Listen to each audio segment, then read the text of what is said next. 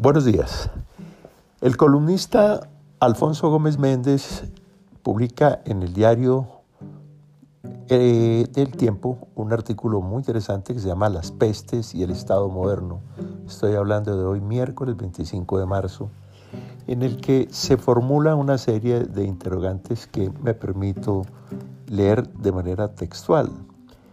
Dice Gómez, tenemos la estructura de distribución para llevarle a cada niño la ración alimentaria que recibía en el centro educativo a donde ya no puede asistir? ¿O un censo de habitantes de la calle para ayudarlos? ¿Y otro de los trabajadores informales que solo encuentran sustento en una calle que hoy no pueden transitar? ¿Se sabe dónde viven y cuál es su núcleo familiar para llevarles comida? Este artículo me parece de una pertinencia eh, enorme y que mm, nos permite reflexionar sobre una figura que desde hace muchos años, en mi opinión, debería haberse implantado, que es la figura del empadronamiento. ¿Cómo funciona en la mayoría de los países de Europa? El empadronamiento es la diligencia administrativa que se realiza ante la alcaldía, en la que uno va y se inscribe y de esa manera la administración municipal sabe perfectamente cuántos habitantes tiene, cuál es el perfil de esos habitantes, su grado de escolaridad, sus ingresos, su, todo el perfil sociodemográfico.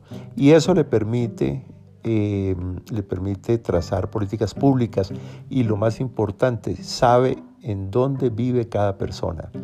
Es un instrumento que me parece muy ágil porque en el momento de crisis como la que estamos viviendo, se puede eh, hacer fácilmente las cuentas de qué personas son las que necesitan la ayuda humanitaria, la ayuda de emergencia y se les puede llevar a su propio domicilio. Esa figura no la tenemos en Colombia y valdría la pena que se estudie su implementación. Probablemente en este momento sea difícil, eh, pero pero podría hacerse muy rápidamente, antes de que termine toda esta crisis. Eh, la figura del empadronamiento. Les dejo esa inquietud para que reflexionemos sobre su conveniencia, sobre su utilidad y a ver si se puede desarrollar en el próximo futuro. Buenos días.